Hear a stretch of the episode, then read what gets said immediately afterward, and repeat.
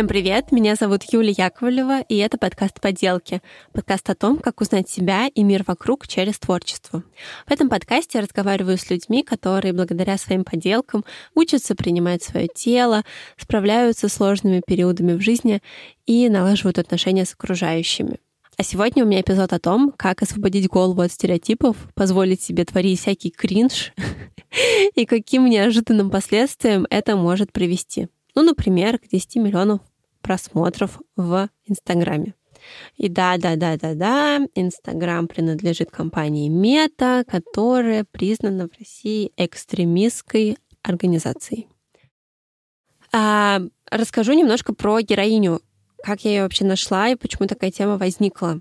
Сидела я как-то, листала рилсы в Инстаграме, они все были похожие, однотипные, вот эти трендовые сюжеты, похожие действия. И тут вдруг рилс Дианы.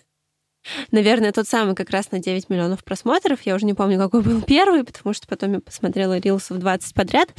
Но, в общем, тот самый рилс, в котором Диана сидит в такой очень странной маске, у нее все лицо закрыто, и напротив нее сидит какой-то мужчина тоже в этой маске, и они связаны друг с другом нитями, которые они разрезают ножницами. Да, в общем, звучит очень запутанно. Ссылка на Диану и на ее рилсы, конечно же, есть в описании к этому эпизоду. Вот. А дальше я погрузилась в ее мир фантазии, который она так транслирует через э, видеосъемку, через такие digital перформансы и офигела, потому что у нее есть рилсы, в которых она с помощью скотча делает всякие арт-инсталляции. Есть рилсы, в которых она надевает на себя какие-то странные предметы, которые она тоже самостоятельно сделала, и как-то какие-то философско мотивирующие надписи на это накладывает. Есть рилсы, в которых она сидит просто вся увешанная э, своими рисунками, тоже очень э, такими экспрессионистскими, что ли. Вот, в общем, очень много разного творчества через которое она выражает себя, и которая при этом находит отклик в многих-многих людях, которые эти рилсы смотрят, комментируют, подписываются на Диану. И я в том числе, мне вот захотелось с Дианой поговорить о том, как она позволяет себе так ярко выплескивать свои эмоции, и как она не попадает под влияние всех трендов, а остается собой и настолько чутко слышит свой внутренний голос, что может потом это вот э, показывать через digital перформансы. Меня зовут Диана Рогаткина. Я художница и арт-терапевт. Я очень люблю экспериментировать с различными материалами, с различными медиа, вообще формами своего творчества. Вот этот эксперимент завел меня в digital performance, я это называю. Э, в общем, я снимаю какие-то коротенькие видео, которые какие-то вызывают эмоции бурные, и делаю это в социальных сетях. Ну и я всегда рисую, и инструмент для рисования, скажем так, тоже постоянно меняется. Вот, ну, например, сейчас это скотч. Я видела тоже у тебя в рилсах как раз, как ты с этим скотчем делаешь разные перформансы. И на самом деле хочется с тобой в большей степени поговорить про видеоперформансы, потому что они как будто бы собой все объединяют, потому что, по сути, можно творить в разных форматах э, разными инструментами, но потом это все заснимать и таким образом делиться с людьми. И, по сути, я, например, с тобой познакомилась через рилсы как раз, потому что просто мне Инстаграм в какой-то момент подкинул твой рилс, и я уже перешла на страницу и уже залипла. А можешь, пожалуйста, рассказать, вот как ты начала, собственно, снимать себя и свое творчество э, для Инстаграма. Вообще, с чего все началось? Как тебе эта идея пришла в голову? Вообще, в принципе, люблю соцсети, но я как-то робко э, заходила в этот Инстаграм. Мне казалось, что э, я не вписываюсь вот во все эти правила, не знаю, постинга и сторителлинга. И именно с приходом Reels полтора года назад, время новогодних каникул, неделя дома, и вот был какой-то прям шум с этими трендами, с какими-то очень прикольными звучками. Как раз русскоязычные появились звуки от моих любимых комиков. Я такая, о, я это делала вообще максимально по фану. То есть я клеила все подряд на лицо и записывала какой-то подходящий э, рилс с подходящим звуком. И как-то получалось очень коротко, ярко, супер вызывающе, непонятно, странно. Это очень важная часть вообще для меня жизни, вот это дурачение и веселье. Еще когда находит отклик, ну, короче, прям я влюбилась. Вот как раз про приклеивание на лицо хотела спросить, потому что у тебя как будто это один из вообще заглавных сюжетов в твоих работах. Ты делаешь маски, ну, сейчас опишу для слушателей, чтобы они себя представили. Ты как бы формате масок на лицо клеишь разные предметы. То есть у тебя есть рилсы, в которых ты полностью обклеена накладными, например, ресницами. У тебя все лицо в накладных ресницах. Или, например, все лицо в таких шариках типа помпонах для шапок зимних. Или все лицо в презервативах. Или все лицо в звездочках из хлопьев детских. А, и еще очень много разных вариаций твоих масок, когда тебя прям, ну, лица не видно, только там глаза видны, и все остальное у тебя просто заклеено вот этими предметами. А можешь э, вообще рассказать, что это такое и что это все означает? Я, так как много путешествую, мне часто задают вопрос, что я делаю. И вот когда у меня был прям пик интереса в этой деятельности, я говорила, я художница, и я клею на лицо. И я оставляла, знаешь, такую пустоту для воображения. Ну, пофантазируйте сами. И да, в этом нет какой-то, не знаю, идеи или посыла, хотя разные люди, разбирающиеся в искусстве, задают мне вопросы, там, Диана, это такой интересный проект о поиске э, себя, своей, там, самоидентификации. Я прям говорю, ребята, боже, все намного проще. Я просто, это внутренний импульс, мне просто очень хочется это сделать. Я помню, с чего все началось. Все началось с сухих завтраков в виде звездочек. Вот просто я насыпала в тарелку эти звездочки и подумала, ой, прикольно наклеить это на лицо и посмотреть, как будет выглядеть лицо, вот, которое все в этих звездочках. И так дальше были семечки от арбуза, накладные ресницы и все лицо в ресницах. Просто мне нравится этот эффект чего-то уродливого, но в то же время притягательного. Ну, вот это вот чувство кринжа, я прям от него кайфую вообще. А можешь тогда вот рассказать, как ты это физически реализовываешь, как оно все держится на твоем э, лице, например? Поначалу это был, по-моему, клей для ресниц. Я постоянно ищу этот материал, который меня зафиксирует все хорошо. Как-то мне посоветовали медицинский клей, я не помню, как он называется, он используется для склейки ран. Ого. Короче, медицинский клей, он в любой аптеке продается. В общем, это супер. Супер в плане держит вообще намертво. А отклеить потом можно? Ну, это больновато. Вообще у меня прям проблемы с кожей часто появляются после моих таких экспериментов, но это у меня реально прям вот искусство требует жертв. Были у меня такие эксперименты, где я натягивала такую капроновую ткань на лицо, и уже на эту ткань или что-то пришивала, или что-то приклеивала. Это больше похоже на маску.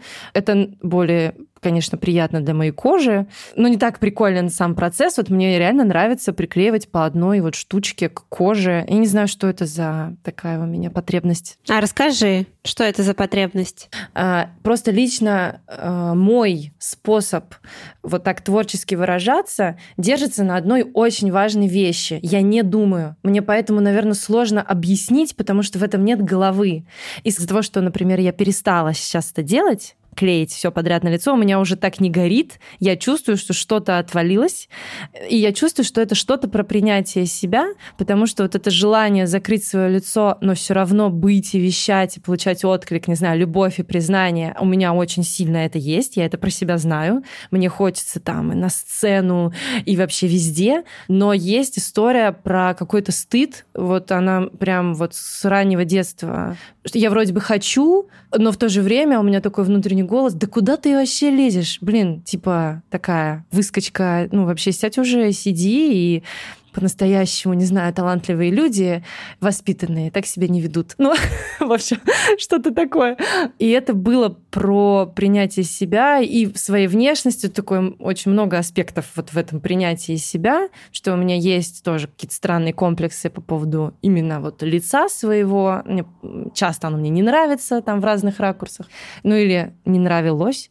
Да, я замечаю, что сейчас я как-то поспокойнее к этому. И уже на лицо не клею, кстати. А ты понимаешь, как оно вот работает? То есть как а наклеивание на лицо разных предметов помогает с принятием лица. Вот я понимаю, что там, наверное, такой вот, опять же, прямой, логичной, понятной линии, да, сложно ее провести, но так как я арт-терапевт, конечно, я понимаю, как это работает, и могу попытаться объяснить.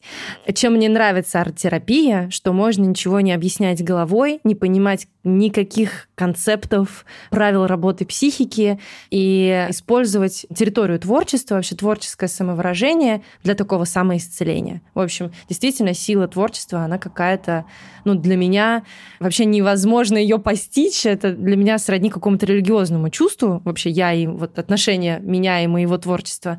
И я почему говорю про религиозные чувства, потому что у меня в этом очень много доверия веры или доверия, да, э, доверия тому, что идет изнутри. Вот есть некий импульс творческий, и я не хочу его осмыслять никак. Мне просто важно это делать.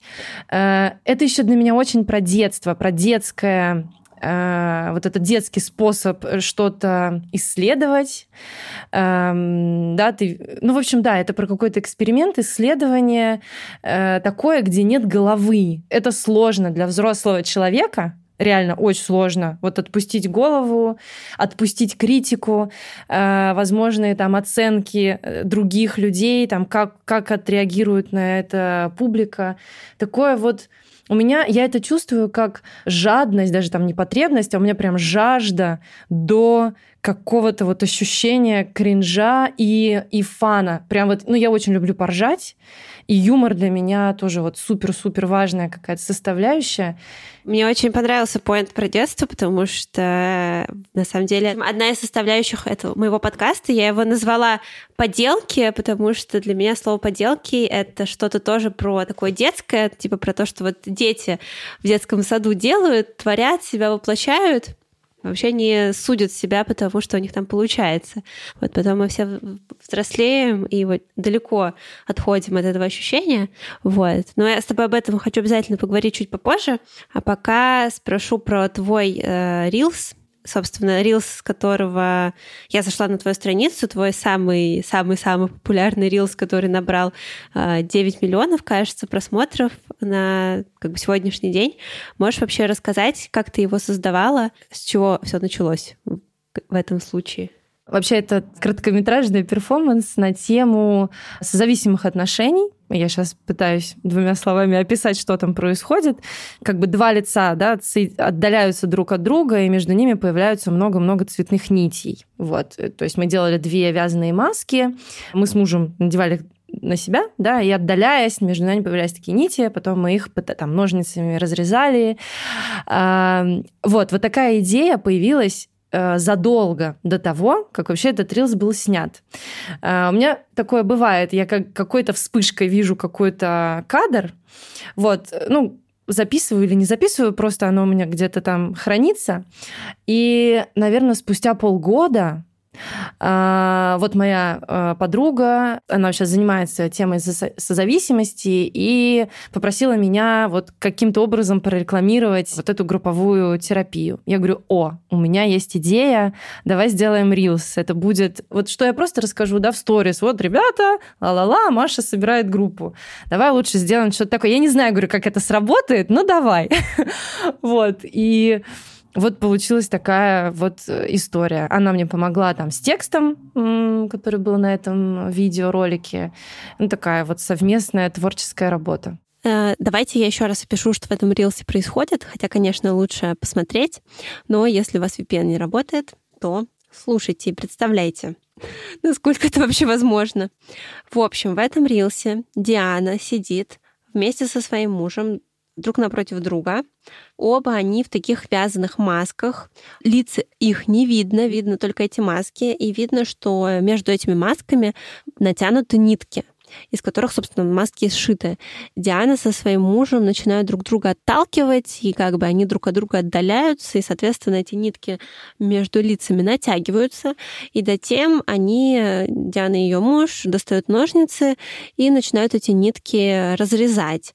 И потом, когда все нитки уже разрезаны, э, эти фигуры, которые мы видели в профиль, поворачиваются на камеру, и мы видим вот эти вот маски с такими угрюмыми лицами и этими нитками, которые свисают с каждого лица. И, собственно, еще поверх этого всего действия наложены надписи про созависимые отношения. Там написано «Мы одно целое», э, «Я растворяюсь в тебе», «Я забываю себя», «Но почему мне так страшно и так больно?» А, еще важное пояснение, что в описании к этому рилсу э, идет призыв записываться в терапевтическую группу, то есть такой, знаете, типа немножко рекламный флер у поста там присутствует. Насколько для тебя вот э, реакция на этот рилс и вообще его э, количество просмотров стали неожиданностью? Насколько вообще ты это ожидала, не ожидала увидеть и, и что думаешь по итогу? две удивительных вещи, что так резонируют людям, вот наши чувства, да, или там взаимоотношения настолько одинаково проживаются, вообще независимо от там, национальности, ментальности, культуры нашей. И второе для меня удивительное, то, что для кого-то это было чем-то уж очень вызывающим, криповым, очень много вот этих трех букв ВТФ, что люди реально вот настолько они впечатлены, э, им, в общем, они это восприняли как нечто э, мерзкое. Я говорю про не русскоязычную аудиторию, потому что они не могли прочитать там огромный текст просто под постом, который, который А-а-а. Маша писала. То есть он залетел еще и на иностранную аудиторию, не только на русскоязычную? Он разлетелся там по всему миру. Я там прям считала, на каких языках написаны комментарии, а, и я вижу это постоянно по репостам. Я такая, о, Индия пошла. Или там, о, Корея, о, Корея, какие-то корейские иероглифы, прикольно. Кстати, я тоже сейчас удивилась, потому что мне это как раз вообще не, мерзким не показалось. Эта работа, наоборот, она мне показалась такой, с одной стороны, прямолинейной, а с другой стороны, глубокой, потому что она клево иллюстрирует чувства, которые люди испытывают, находясь в созависимости. Согласна. Я с тобой согласна. А с практической точки зрения это как реализовано? Ты вязала какие-то маски для вас с мужем или как ты вот эти э, маски сделала? Вот тут, кстати, интересная история про то, что если бы я не делала это Э, как бы этот арт для кого-то, он бы, наверное, не состоялся, потому что э, у меня было три итерации этих масок, у меня не получалась задумка, и я бы уже все бросила давно, если бы вот у меня не была ответственность перед человеком, и там даты запуска группы, же надо, вот надо уже сделать. И то я затянула там до последнего дня, я люблю это делать, затягивать э, до последнего дня. В итоге это. Я уверена, что можно сделать проще, но вот у меня как вышло, так и вышло, как это через одно место вообще. Это были кусочки ткани, э, типа тюля, то есть с большими дырочками. И есть такая игла для ковровой вышивки, она называется Punch Needle. Сейчас модная вот эта ковровая вышивка такими петельками э, создается рисунок. А, в общем, вот, это, вот эта иголочка у меня была, и я ей попробовала э, сделать вот этот смайлик.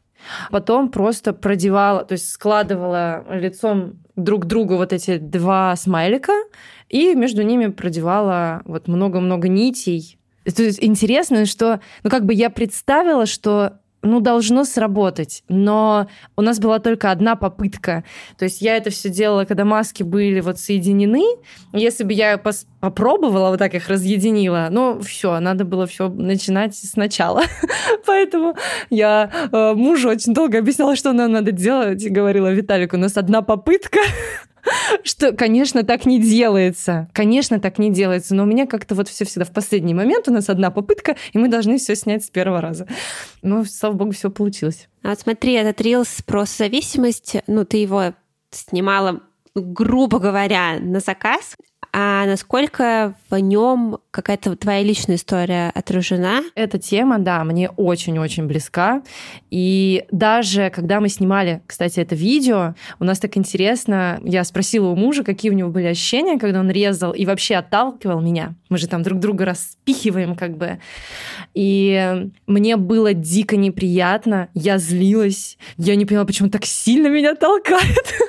Ну, мне прям было, короче, максимально неприятно. А он говорит, мне было так классно, я вошел в такой раш, мне очень нравилось резать эти нити, и это реально очень олицетворяет наши отношения и то, как мы чувствуем себя вот внутри наших отношений, поэтому, ну да, ну любое творчество такое очень личное для меня всегда. Если бы не было этого отклика, я бы, наверное, просто рассказала сторис, что есть такая тема. Ребята, вписывайтесь, кому надо.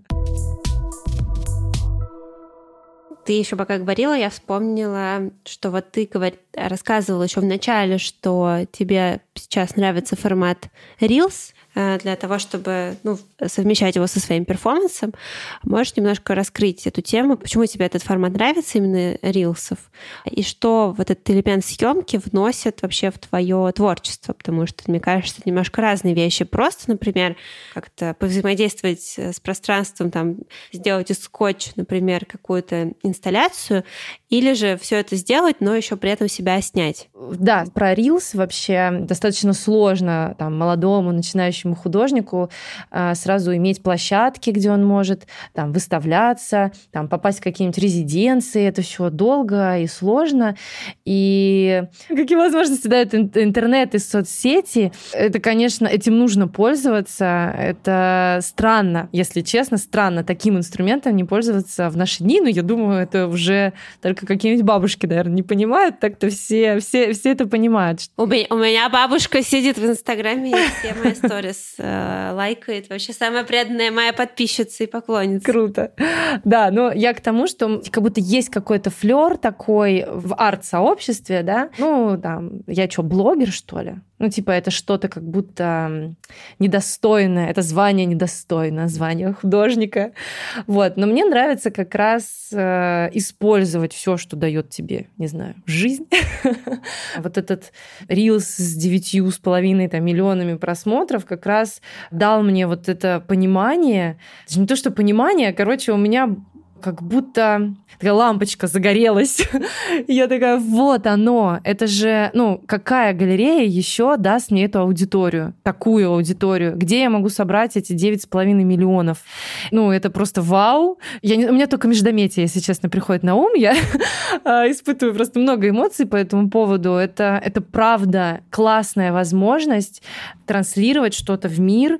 Да, там нет границ, то есть это, это огромная география твоих зрителей. Вообще, если честно, так как я тебе говорила, что я не вполне теоретик, а очень практик, я вообще не знаю, подходит ли то, что я делаю под определение перформанса, потому что как раз это видеофиксация. Может быть, это просто видеоарт кстати. Просто это дает больше инструментов для того, чтобы вот донести какую-то, не знаю, эмоцию, да, передать. Потому что действие — это мощно. Это мощно, когда вот зритель находится прям с тобой в одном и том же пространстве. Это супер мощно то, что внутри тебя происходит в этот момент. Но когда я монтирую какой-то ролик, не знаю, мне супер нравится процесс подбора аудио. У меня это всегда в постпродакшене происходит. И когда это совпадает, вот этот мэч, я думаю, блин, ну как это возможно? Как этот звук вообще настолько подошел? И знаешь, все собирается. И тут ты еще добавляешь каких-нибудь фраз раз там на это видео, и ну все вообще, ты лежишь в экстазе, и думаешь, да, получилось, это круто. Согласна. И на самом деле очень здорово, что твои рилс есть в Инстаграме, потому что, мне кажется, сейчас очень много однотипных видео там, каких-то трендов, знаешь, которые все перенимают друг у друга, на свой лад воплощают, но это все, все равно как будто какая-то одна пластинка, и когда э, в ленте появляется что-то кардинально отличающееся от этого, конечно, это сразу очень э, запоминается и впечатляет. Вот. Но у тебя же помимо рилсов есть еще вторая ипостась. И вот можешь рассказать вообще про арт-терапию, что это такое и чем ты там как арт-терапевт занимаешься? Арт-терапия, она очень разная бывает. Это, ну, это настолько широко, вот я, наверное, пока не начала обучаться, даже не могла представить, насколько это может быть широко и что может явиться такой формой вообще творческой деятельности. Есть, например, Э, вообще один из любимых видов арт-терапии для меня это экотерапия, так называемая. Это когда ты где-то на природе находишься и находишься в таком диалоге с природой, собирая, может быть, какие-то веточки, палочки, цветочки. Мы жили в Турции, я собирала какие-то камни с дырками, в них приклеивала на них колючки, тоже отключала голову, да, и просто вот мне нравилось что-то такое делать. Природа максимально быстро восполняет ресурс внутренний у человека, чтобы не было под этим словом, под словом ресурс. Ну, в общем, такая супер классная штука. Вот, оказывается, это вот называется эко-арт-терапия. Также выражение через движение, голос. Тут каждый человек может прямо изобрести свою какую-то форму уникальную этого творческого самовыражения. Так и вот эта история со смыслением. Вот кому-то будет тяжело сразу отключать. Даже не тяжело, вообще невозможно. Невозможно ничего не осмыслять, интеллектуализировать. Э, ну, будет ощущение, что вообще для чего я это делаю, чего я какой-то вообще фигней занимаюсь, непонятно, что, что это. И вот в классической арт-терапии на каждой сессии есть э, очень важный пункт, последний, это так называемый мостик в жизнь. И вот там как раз вот проводятся все интерпретации, трактовки. Сейчас мы все поймем, объясним все нашей голове, чтобы она успокоилась. Ну, иначе, да, это какой-то вау, слишком, слишком сложно и непонятно. Ты упомянула, что ну, люди некоторые вообще пытаются всему найти интеллектуальное обоснование. Мне кажется, что даже не некоторые, это, в принципе, какое-то такое общее свойство, я не знаю, мозга или чего-то в нас заложено, что вот нам хочется все как-то для себя объяснить. Как тебе кажется, возможно ли вообще отключить голову и вот высвободить эту свою творческую энергию, усмирив это желание все концептуализировать, потому что как будто оно очень сильно на самом деле мешает себя выражать в какие-то моменты. Я в какой-то момент, ведя свой Инстаграм, поняла, что мне не надо ничего объяснять, потому что у меня были такие более какие-то объясняющие ролики. Я думаю, я просто буду примером. Вот я пример того, как можно отключить голову и к чему это может привести. И про интеллектуализацию классно понять, вообще осознать, что потребность все объяснить это защитное свойство психики. Если дальше продолжить размышлять, да, то от чего она нас защищает? От того, чтобы чувствовать. Вот, нам надо объяснить, нам так спокойнее и проще, потому что пуститься в чувства бывает супер небезопасно. Ну, я много лет общалась с таким терапевтом в более как бы классическим подходом, и тоже замечала, что мы много говорим о чувствах, но я их совершенно не умею переживать. То есть, если я нахожусь во власти какого-то сильного чувства, я долго в нем не могу находиться, я как-то себя очень быстро оттуда вытаскиваю или каким-то делом, или каким-то немного саморазрушающим занятием, типа расковыриванием болячек или чего-то такого. Вот, ну, то есть как бы очень быстро оттуда сбегаю. Поэтому, да, мне кажется, что на самом деле классный инсайт ты сейчас обозначила. А вот мне стало интересно, а какие еще есть защитные механизмы? То есть вот это желание все интеллектуализировать, а какие еще тут существует? Очень много, и я, конечно, могу вот остановиться на тех, которые мне очень хорошо знакомы и лично, и в моей практике. Проекций у нас очень много. И ты, кстати, в нашем диалоге уже один раз про это сказала, что ну, у нас же у всех есть тяга к интеллектуализации. Вот это проекция. То есть тебе кажется, что так у всех. Вот э, обрати внимание, вообще, когда люди говорят про всех, сто процентов они говорят про себя, но это проекция. Вот пример проекции. Мы проецируем наши ощущения на всех. Но мы точно не знаем, как у всех, и я не знаю, как у всех. Но есть такой вот э, механизм э, сопротивления. Может быть, еще какие-то вспомнишь тут частые установки? Когда мы вот много, много интересуемся чем, или вот в терапии находимся, и мы много уже понимаем, мы начинаем как бы понимать причины поведения другого человека и объясняем да, себе, а, ну он сейчас так, э, особенно когда попадаем в какие-то, там, слышим манипуляцию, то есть все, мы ее уже понимаем, что такое. Вот сейчас, например, там, моя мама манипулирует моим чувством вины, чтобы я что-то сделала. Вот, я это понимаю, но начинаю рационализировать, ну, как бы объяснять. Ну, понятно, она это делает, делает, потому что у нее там то-то, то-то, и мы прям отодвигаем свою боль, то, что вообще-то нам это не нравится, нам как бы фигово сейчас, да, в, в, в этом взаимодействии, как бы объясняя, мы такие становимся супер понимающими, принимающими людьми. Вот это тоже не классно и не круто и все такое. Но просто все эти чувства очень классно проживать с помощью творчества. Вот. Это очень безопасно для психики, потому что вот как ты сказала, да, что ты сбегаешь постоянно, да, встреч, встречаясь с каким-то чувством, да, куда-то раз э, хочется спрятаться, а творя что-то, ты по сути, например, вот э, я часто там с клиентом говорю, ну вот если, если мы рисуем, то ну вот изобрази то, что ты сейчас чувствуешь, любым способом, как хочешь, любыми средствами, там абстрактно или если ты образ какой-то увидел, прям порисуй этот образ, и там у тебя есть на это 15 минут. И человек, он не находится там в проживании какой-то ситуации, он находится в процессе рисования, ну, есть это что-то приятное, ему приятно это делать, он это любит делать.